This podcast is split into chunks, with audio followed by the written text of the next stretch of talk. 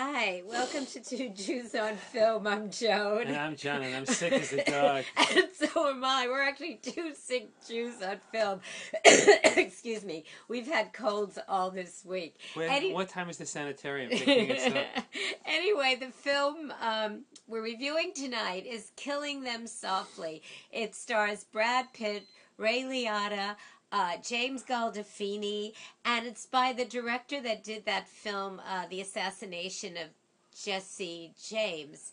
Um, I really like this film. This is a quirky, offbeat, basically black comedy. You know, it takes place in 2008, and it's all about these these hitmen that are like full of angst. And what's really interesting about the film is that while all this stuff is going on, you keep hearing uh, the news about the uh, what is it, the economic crisis that's going on in 2008. And I guess it's I guess it's affecting all the gangsters. Brad Pitt is great in it. I- I- he plays a hitman. I, you, you know, I totally disagree with your take on Really. John? That's I, I bet everybody out there is shocked. This is a, this is a, this is. A, you have James Gandolfini after doing The Sopranos. He to, to, to go back and play an, an, another Oh, but mafia character. this is no. He's not a mafia. He's this is great. He's a hitman. He's addicted to alcohol. He's hung up on his ex-wife.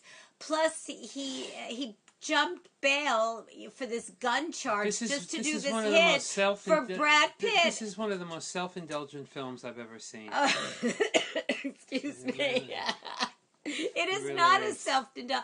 Basically, what happens is these It's two big, these two stupid these two stupid guys rob um, Ray Liotta's poker game, which is a mob. All these mob guys, these guys play are not poker, smart. and everybody blames Ray Liotta because years ago he robbed his own game, and he actually bragged about it. So they all think it's Ray Liotta, and it's just oh, it's just really clever. It's really sharp, witty dialogue, and I absolutely Witty ad- and excessive dialogue. Oh my god, I absolutely adored this film I and I didn't. think I think anybody that likes independent films that are don't go where you think they're going to go will enjoy many- this there are, film. There are many alternatives to go that are that are the small art films this year, and as far as I'm concerned, this is not one that I, I bet really I feel good about. Yeah, okay. Uh, blah blah blah.